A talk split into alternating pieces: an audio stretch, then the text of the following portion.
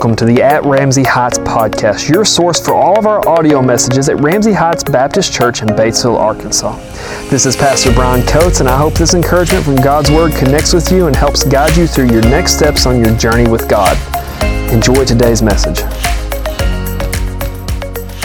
Chapter 1 this morning, John chapter 1. And while you guys are turning there, we're going to have a little sing along. You guys like sing alongs? Too bad, too bad. Sing alongs this morning. So here's what we're going to do. I'm bad at singing. Please don't run. We're only do this for a second. I'm going to sing a little bit of a song, and if you know it, I want you to sing the next part of it. You guys got it? Everybody with me? This means yes, this means no. Some of you gone, I'm not doing it. All right, here we go. Uh, Jesus loves me, this I know. All right, that was an easy one. That was an easy one. I threw you a little softball there. Very good, very good. Let's make it a little harder here. Here, let's try again. Um, this little light of mine. I should have known I couldn't stump Christians with church songs. I should have known better. Okay, let's try a different one. Let's let's try a sec, uh, secular song. Here we go. You guys ready? Rockabye baby. Mmm, you guys are pretty good. You guys sing way better than me, by the way, okay? All, all of this for the next one. This is, this is where we're going. This is the point. And if you get this one wrong, we're going to have to pray and dismiss because I can't preach if you get this one wrong. This one's a hard. You ready? Here we go. Oh, do you know the Muffin Man, the Muffin Man, the Muffin Man? Oh, do you know the Muffin Man who? Man, you guys don't have a clue where the Muffin Man lives. Okay, let's stand and pray. We'll dismiss. No, I'm kidding. I'm kidding. I, I, like that song. I like the Muffin Man song, and you guys did great. Thank you for doing that with me. I like that song. By the way, he lives on Drury Lane, which I don't know where that's at, but apparently that's where the Muffin Man lives. The second part of that song is an answer. So we all know the first part, like, do you know the Muffin Man?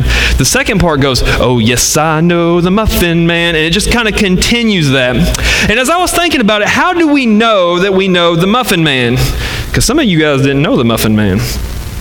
You know the Muffin Man because you know something about him. You know where he lives. You, you've got with him this personal identifier that I know not a Muffin Man, I know the Muffin Man, that very specific, particular Muffin Man, because I know that he lives on Drury Lane. What that tells me is that there's a personal connection to that particular Muffin Man.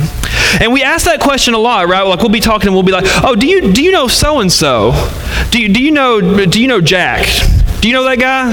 And, and what do we usually answer? Like, oh, I know, I know Jack. I went to school with Jack. Yeah, yeah. Jack, Jack and me, uh, we were in the, you know, like three years apart. I never talked to him. I, have never spoke, spoken a word to him, but I know him, right? Or are we? Uh, this is the South where everything is about who you're kin to, right? Well, do you know Jill? Jill. Jill. Is that Johnny's brother? Like, I don't know Jill, but I know John. We start tracking it down. Like, oh no, that's not Johnny's. That's not Johnny's sister. That's that's Johnny's nephew or something like that. I don't know. I've got confused now. But anyway, we we ask these questions. Do you know? We're always like, yeah, I know that person. I know them. But the truth is, um, you know of them, but you don't know them. See, know means that we know them personally. We know some personal identifiers from them. And to say that we know somebody comes from personal experience with them.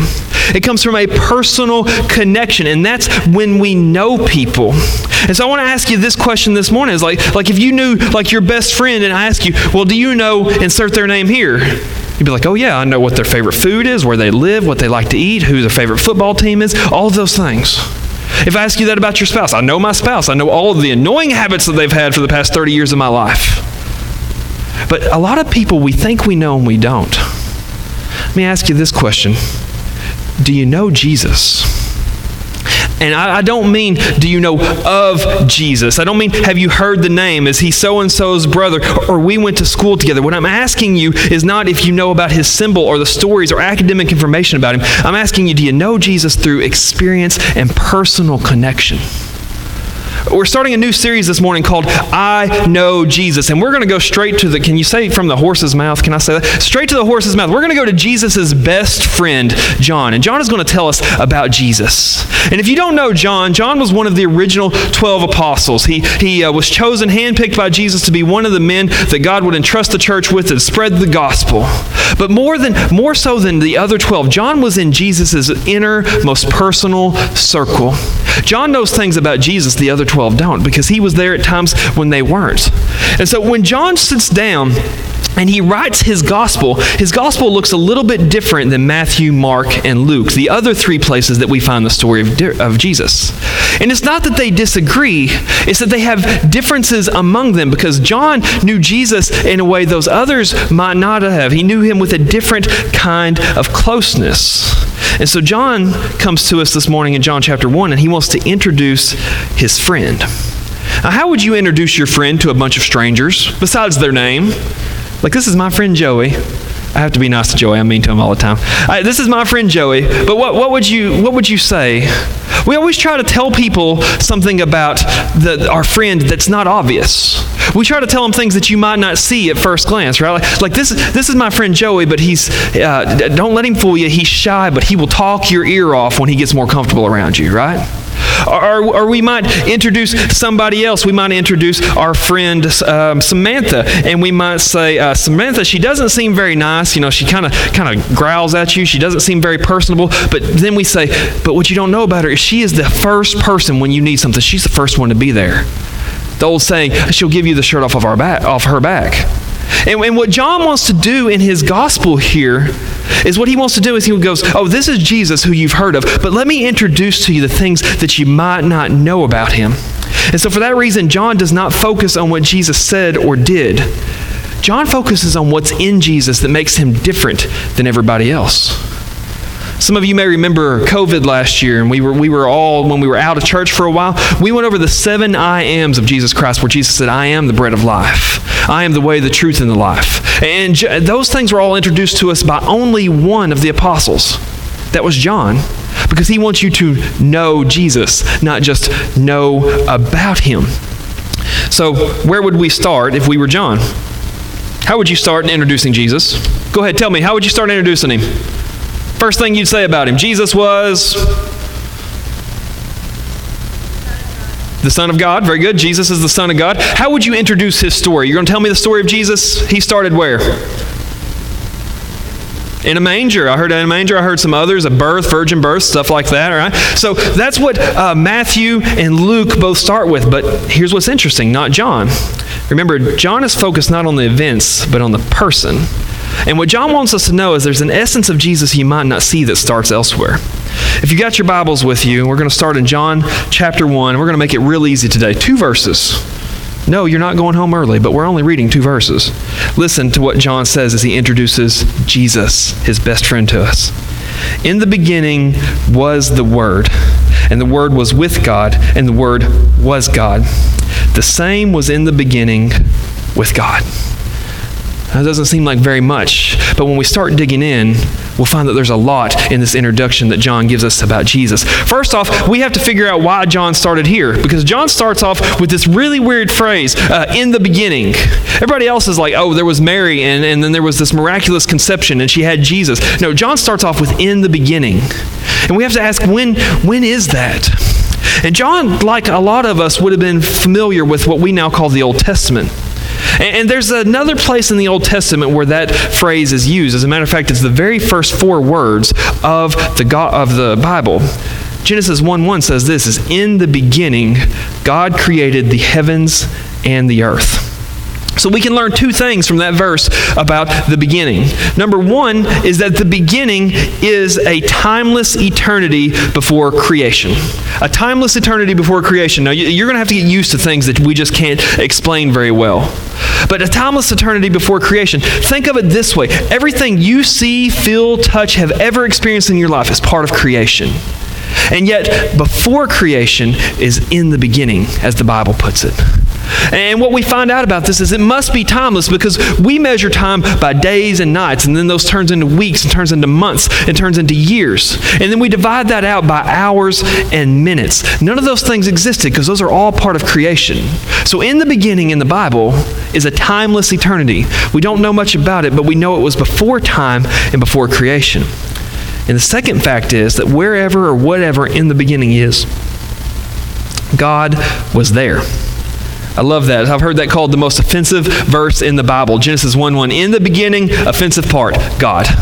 He, he was there. You and I weren't there. Humankind wasn't there. The earth wasn't there. But God was there. He was there before creation. And it tells us something about God that God is eternal, both past and future.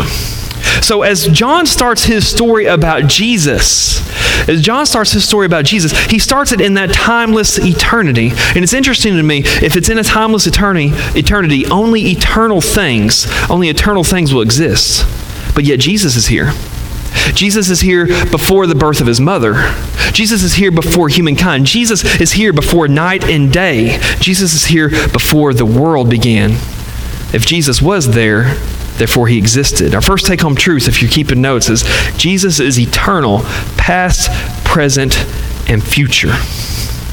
that's, that's hard for us to understand, right? What, what's the old question? Well, where was God in, in the beginning? Somebody I know very well once asked, What did God stand on when he was creating earth? Like, well, how do we understand this particular time? We, we ask all of these questions, and the truth is, is our human mind is not created to understand in the beginning. Because for us, everything in our world has a beginning and an end. We're born and then we die. The sun rises in the morning and the day is over when the sun goes down. We, we, begin, we believe our, our minds work with a beginning and an end. And to understand this, we have to be able to understand something we can't, which is there is no beginning and that there is no end. And there's a lot of things like that in the Bible that honestly we can't understand, and we just accept them and we believe them by what we call faith. I, I, don't grasp it. I can't understand it. I can't put my mind around it. I can't draw it out. But what I can tell you is that God said it, so it must be true. And in this sense, that's one of the things that we have to learn about God and about Jesus here is that they existed, He existed for a long time. I was talking this week with a coworker at work, and in her small groups at her church, she said one of the one of the older ladies who is just so full of Bible knowledge that everybody kind of looks to as a mentor and a guide. She said that this lady told her this week said, um, you know, you know that you know a lot about the Bible when you've learned enough to realize that you don't know anything about the Bible. And, and, there's a truth to that, that we know a lot about the Bible only when we realize I don't know very much about the Bible. Because there's a lot of things that are too big for us to understand and too big for us to grasp.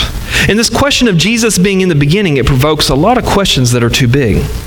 Let's continue on with what John said. In the beginning was the Word. Now, that's an odd thing for John to start off with in introducing his best friend. In the beginning was the Word. And we have to ask the question well, what is the Word? Raise your hand if you think bird was the word. How many of you thought that? Okay, just me, okay. What is the word? And so, John, as he's trying to explain the essence of Jesus Christ, he wants more than the events of Jesus Christ. He's trying to figure out how can I describe with a deeper look at this Jesus. And he goes into Greek culture, and there's a word that is used in Greek culture called logos.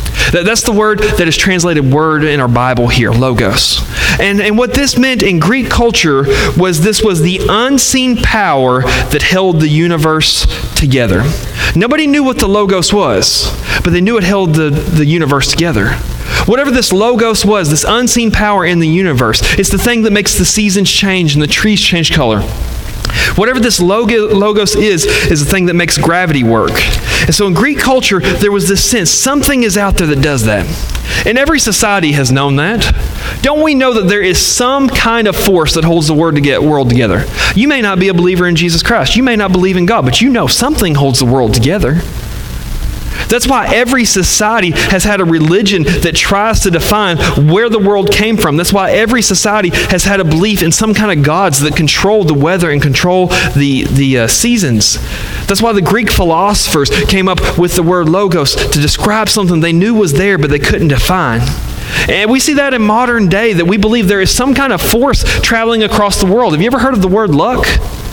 You know, you take a horseshoe and you hang it upside down above your door because it's going to catch the luck, and that's the force that makes good things happen to you. Another religion talks about karma, this belief that if you do something bad, something bad will happen to you, and there's a force out there that if you do something good, something good will happen to you. Even in Star Wars, there's the force. There's some kind of something that makes the world work. Our society and every society has known that there is a logos, that there is something, an energy or a being that holds the world together. And as John introduces his gospel, here's what he's saying. He uses the word logos to describe Jesus Christ. He goes, Oh, the logos. The, the, the force that holds the world together. I know him. I know him. He's a person, he's a being. And more importantly, understand what John is trying to say here that this divine reasoning, this thing that was here before time, that's actually a person. And he was a carpenter who walked among us. Now, what John is telling us about Jesus is huge. Some of you have heard this before. I've heard this before. But what John is defining here is that there's something bigger than we can understand in this world. And he says it's the Word, it's Jesus Christ. It's a man that walked the earth who was more than a man.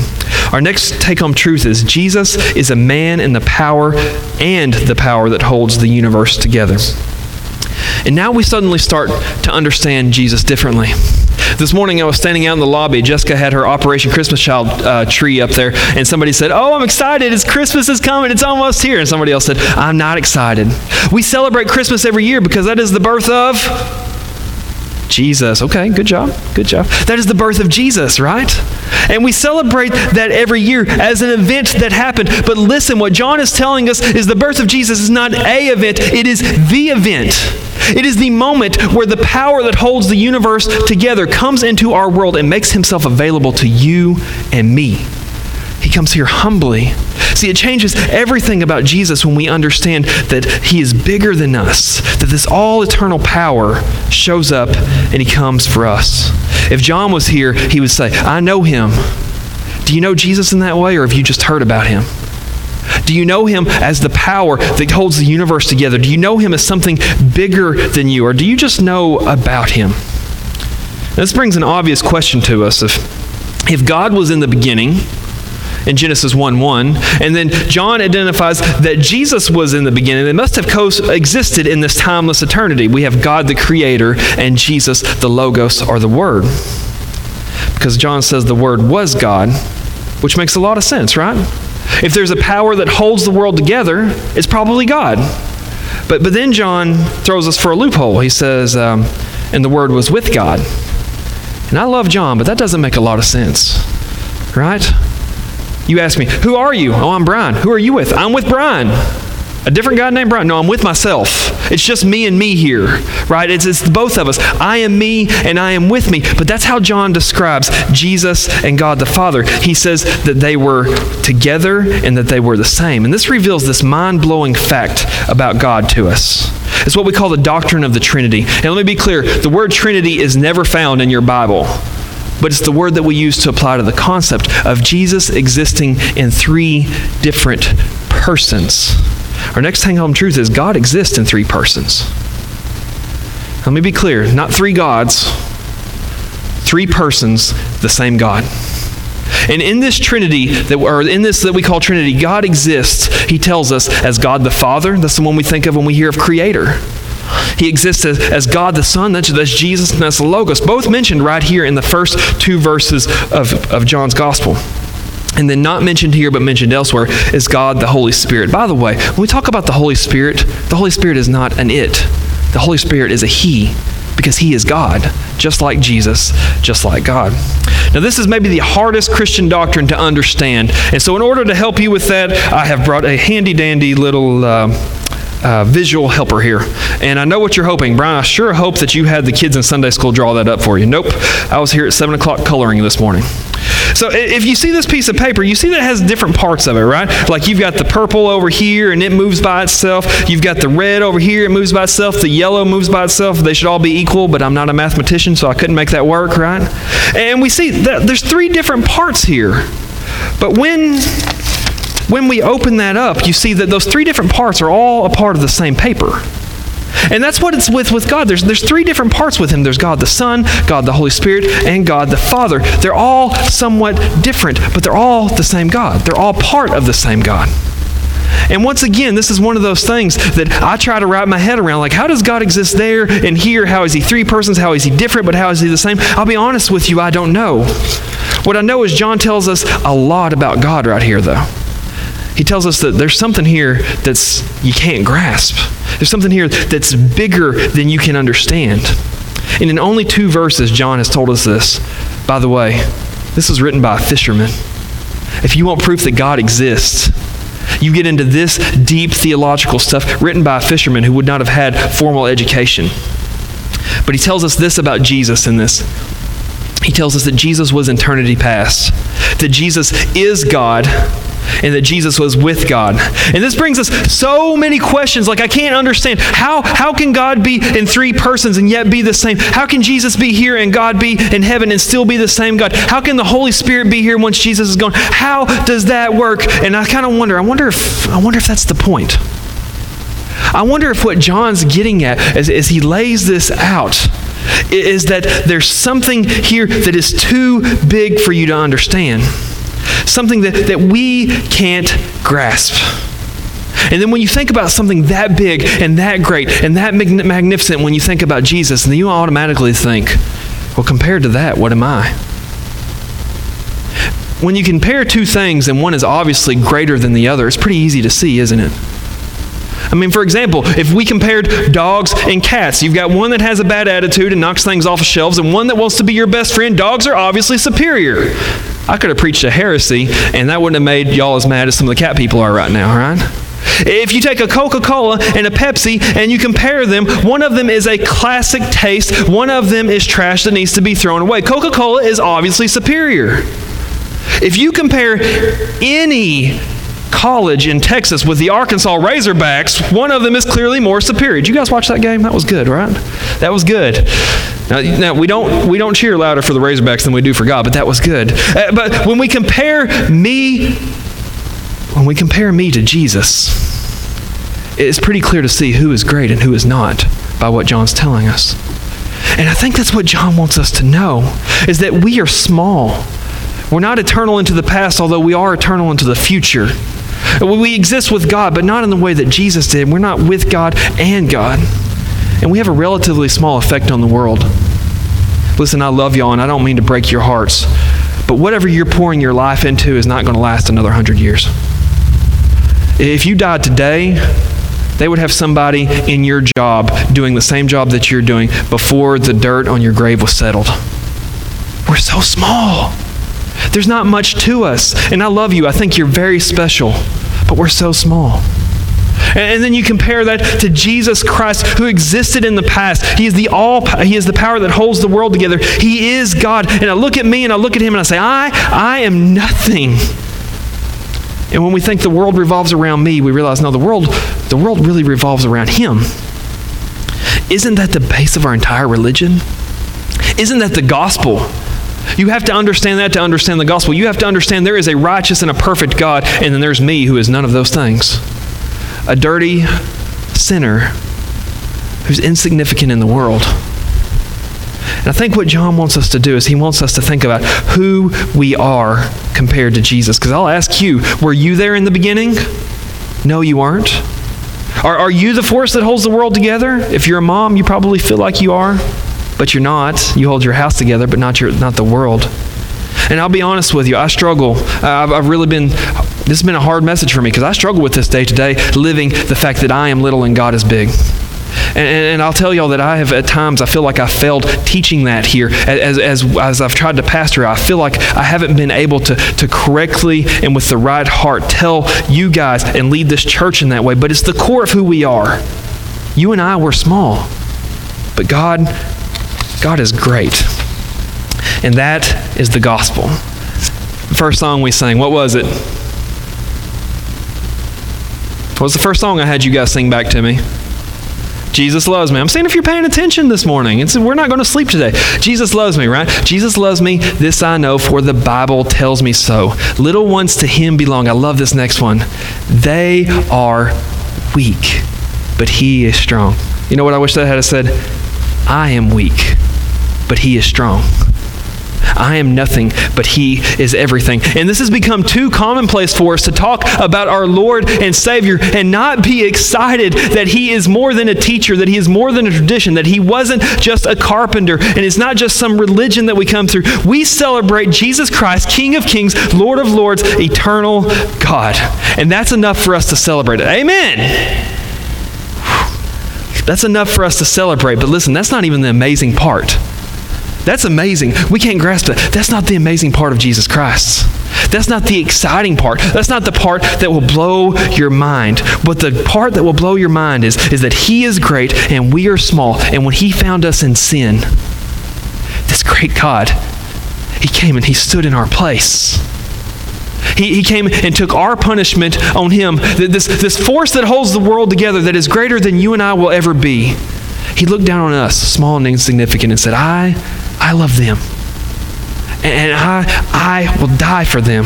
I will take their place in death. And so I guess the question that we have here is when we talk about Jesus, is, is this the Jesus that you know? Or do you know some made up figment of somebody's imagination that has the name Jesus? Do you know the Jesus that is great, that makes you realize how small you are? And do you know him because of a personal experience and a closeness with him that comes from that? Our last take home truth is Jesus knows us and can be known by us. And the question is, is do I know him? Does my relationship reflect his greatness and my smallness? because he he wants us. He wanted to be close to you, brother Danny, if you want to start making your way up here. And he gave his life in your place. And here's what he says in order to know him, in order to know who he is, and to have that personal experience with him, all he asks and, and, and for his grace, all he asks is faith. And that's a hard word to describe, but you know what faith means? All faith means is that I accept that He is great and I am small, and I choose to live my life that way. And so when it comes to knowing Jesus Christ, it starts at that place.